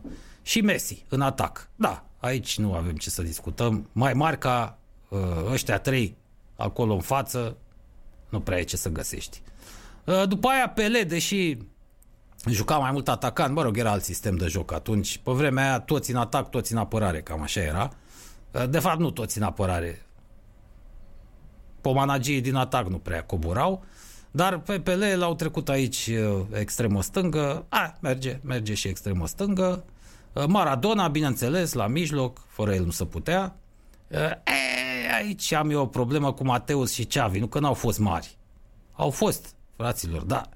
Ronaldinho, l-am uitat. Pe urmă, dacă nu-i faci loc în atac, poate măcar la mijloc. Johan Cruyff, ăla de te dribla și în cabina telefonică și în budă și oriunde. Johan Cruyff a fost un mare fotbalist. Adică totuși Mateus și Xavi, da, tot respectul pentru cei doi. Uh, poate mai puțin pentru Xavi, eu m-a impresionat așa mult. Mai degrabă Iniesta de la Barcelona, dacă mă întrebați pe mine. Dar uh, aici trebuia să fie și doar și Ronaldinho, măcar Ronaldinho și Johan Cruyff, măcar la mijloc să-i pui. Adică îl puneam în centru liniei de mijloc îl puneam pe Maradona, mai poți face și inginerii de asta. Cu mari fotbaliști poți să joci oriunde. Mai ales cu cei ofensivi. Îi poți muta stânga, dreapta, ăștia lovesc balonul perfect cu ambele picioare din orice poziție. Deci nu, nu l-aș fi neglijat pe, nu i-aș fi neglijat pe cei doi. În rest, în apărare, au fost mulți mari fundași de-a lungul timpului, dar Maldini e într-adevăr un monument. Franz Beckenbauer, un lider adevărat, și Cafu, super talentat. În poartă Lev Iașin, e, noi nu-l cunoaștem decât din uh, scrieri și din fotografii, fraților în anii 50, uh, portarul uh, rușilor, de fapt al Uniunii Sovietice pe atunci, da, se zice că n-a fost unul mai mare ca el. Deci atât, singurele obiecții ar fi Mateus și Ceavi, nu că n-ar fi meritat, dar i-aș fi trecut rezerve aici și aș fi rotit un pic lucrurile să mintre și uh, Johan Cruyff cu cu ăsta, cu Ronaldinho. A, sigur, aici cei doi dictatori ai grupului 17 și ai paginii de Facebook a emisiunii Gheorghe Brejnev și Radu Mugabe, probabil că ar fi introdus dai lor de la Liverpool și Arsenal, că ăștia numai de echipele astea două au auzit, o să comenteze, mă aștept uh, chestiunea asta, dar în principiu echipa nu-i făcută rău. Bănuiesc că se bazează pe voturi, voturile celor de acum. Uh, Mă surprinde totuși cu voturile tinerilor să fi să, se mai, să mai știe tinerii din zilele noastre ăștia foarte tineri, adică uh, cine a fost Iașin, dar pe Maldini, Maldini încă trăiește, dar nu mai joacă evident, s-a retras de mult, cred că a jucat 30 de ani, nu mai știu, nu mai știu câți ani avea când s-a retras, a jucat perfect până în ultimul sezon, deci un fundaș extraordinar. Franz Beckenbauer, uh, nu mai știu dacă trăiește, dar a ajuns la un moment dat îi popa banii lui Putin. Ăsta în uh, căutare de imagine a angajat tot felul de vedete, l-a tras pe Gerard Depardieu uh, sictirit de impozitele din Franța, care într-adevăr sunt colosale. S-a mutat în Rusia cu cățel cu purcel. Uh, luase și pe Franz Beckenbauer, care era imaginea Federației de Fotbal. Uh, mi se pare că a fost și uh, ambasadorul lor pentru Cupa Mondială pe care a organizat-o. Nu știu dacă mai trăiește Beckenbauer și cu ce să mai ocupa. Acum bănuiesc că dacă mai trăiește sau la chinezi. Să le umfle banii ălora, foarte bine. E ale tată banii. Deși nu știu ce dracu mai faci cu ei. Eu, repet, n-am înțeles niciodată lăcomia asta a oamenilor. Bă, de la un anumit nivel în sus, ce naiba să mai faci cu bani? Tot, tot, numai bani, numai bani, numai bani. E mișto să ai bani mulți, dar dacă ai 100 de milioane, cum au toți fotbaliștii mari în zilele noastre, mai mult de atât ce naiba să mai faci? Ce să-ți mai dorești? Cu banii aia să cumpere o insulă în Pacific. Pacificul de sud-est e cea mai frumoasă și cea mai sănătoasă regiune a lumii. Sunt acolo zeci de mii, sute de mii de insulițe. Arhipelag după arhipelag, așa sar dintr-una într-alta poți să te muți în Fiji, în Vanuatu, în insule Marshall, în Mariane, oriunde vrei tu pe acolo, Tahiti, wow, mamă, cum e acolo, unde, unde și are insula Marlon Brando, i-a rămas lui Fisu. Ce să-ți dorești mai mult? Deci, cu 2-3 milioane ți-ai cumpărat o insulă dintre aia, ai 10, să zicem, da? Îți mai cumperi o bărcuță, că trebuie să-ți faci tu aprovizionarea, trebuie să mai pleci, îți faci și heliport, ți-ai cumpărat și elicopterul, înveți să-l pilotezi și gata, ai terminat. Te pui acolo pe citit, ascultat muzică, văzut filme, înjurat pe internet, hăităreală, ce vrei tu poți să faci. Și pe făcut copii. 20 aș face. Dacă aș trăi acolo ca Marlon Brando, da, zic, ce dracu să faci cu mai mult de 100 de milioane? Ăștia sunt oameni bolnavi, pe cuvânt de onoare. În cazul lor, chiar se confirmă zicala aia că banii n-aduc fericirea. Înțeleg că puterea e un drog. Că odată ce ai 100 de milioane și stai într-un cartier dintre ăsta de snobi, uh, auzi că vecinul a, tocmai a făcut 102 și vrei să faci tu 104 și tot așa nu mai ești din cercul ăsta vicios. Dar totuși, dacă ești om la un moment dat privindu-te în oglindă, nu-ți dai seama că trăiești degeaba. Tu trăiești, tu ești o fabrică de bani și oricum se alege praful de banii tăi. Dacă ai noroc, poate generațiile următoare o să ai 2-3 moștenitori care să investească în ceva. Dar cei mai mulți miliardari n-au norocul ăsta, să știți. Se alege praful de afacerile lor. După ce mor, sunt înghițite de foștii colegi acționari, pentru că loazele de moștenitori nu sunt stare să-și mențină pozițiile, atunci când nu-s cheltuite averile, pur și simplu, aruncate pe fereastră. De exemplu, moștenitoarea Imperiului Hilton, asta care s-a făcut de râs peste tot de-a lungul vieții, Paris Hilton. Doamne Dumnezeule, zic, să ai așa ceva, nu-ți vine să te spânzuri, bă. E adevărat, când ești miliardar și te ocupi numai de făcut bani, educația copiilor nu mai este o prioritate. Da, cam asta este, fraților. Mai aveam subiecte, dar uh, pe alea temporale le putem lăsa, uh, le putem lăsa pentru mâine. Cam asta a fost uh, pe ziua de, pe ziua de astăzi. Ne auzim și mâine, mâine este joi, dacă nu mă înșel. Se apropie Crăciunul, eu zic să vă faceți cumpărăturile din timp, să evitați aglomerația, poate dacă aveți bani deja să încercați chiar din săptămâna asta ca să stați mai relaxați, mai uh, cu minți uh, săptămâna viitoare. Uh, nu-i de glumit totuși cu molima asta, trecând peste orice fel de discuții, cum a fost administrată tărășenia, de unde vine, cum vine, astea le vom discuta după, mai întâi să scăpăm. Chiar nu-i de glumit, mor oameni și suferă atâția. Poziți-vă măcar pentru ai voștri, pentru bătrâni. Nu ne dă nimeni bani, să știți, să vorbim despre asta. Da? Dar uh, hai totuși să mai salvăm ce se mai poate salva din națiunea asta română, că alții vor pica în picioare. Nu le mai uh, purtați de grijă americanilor, că Trump, că Biden, că cine o fi, cum o fi, acolo toate lucrurile spuse la punct pentru câteva sute de ani. Ei pot trece peste accidentele istoriei foarte ușor. Peste orice moment neplăcut. Vor scăpa și de corectness ăsta, o să vedeți. Tensiunea asta în cele din urmă se va uh, disipa. Noi avem probleme, că noi suntem și săraci în momentul de față, am rămas și puțin, ne pleacă familiile peste hotare, ne pleacă ăștia tineri, cei mai buni dintre ei, cei mai curajoși, cei mai harnici. La noi e durerea cea mare, așa că trebuie să ne păzim. Asta dacă vrem să mai vorbim românește în țara asta peste 20 de ani.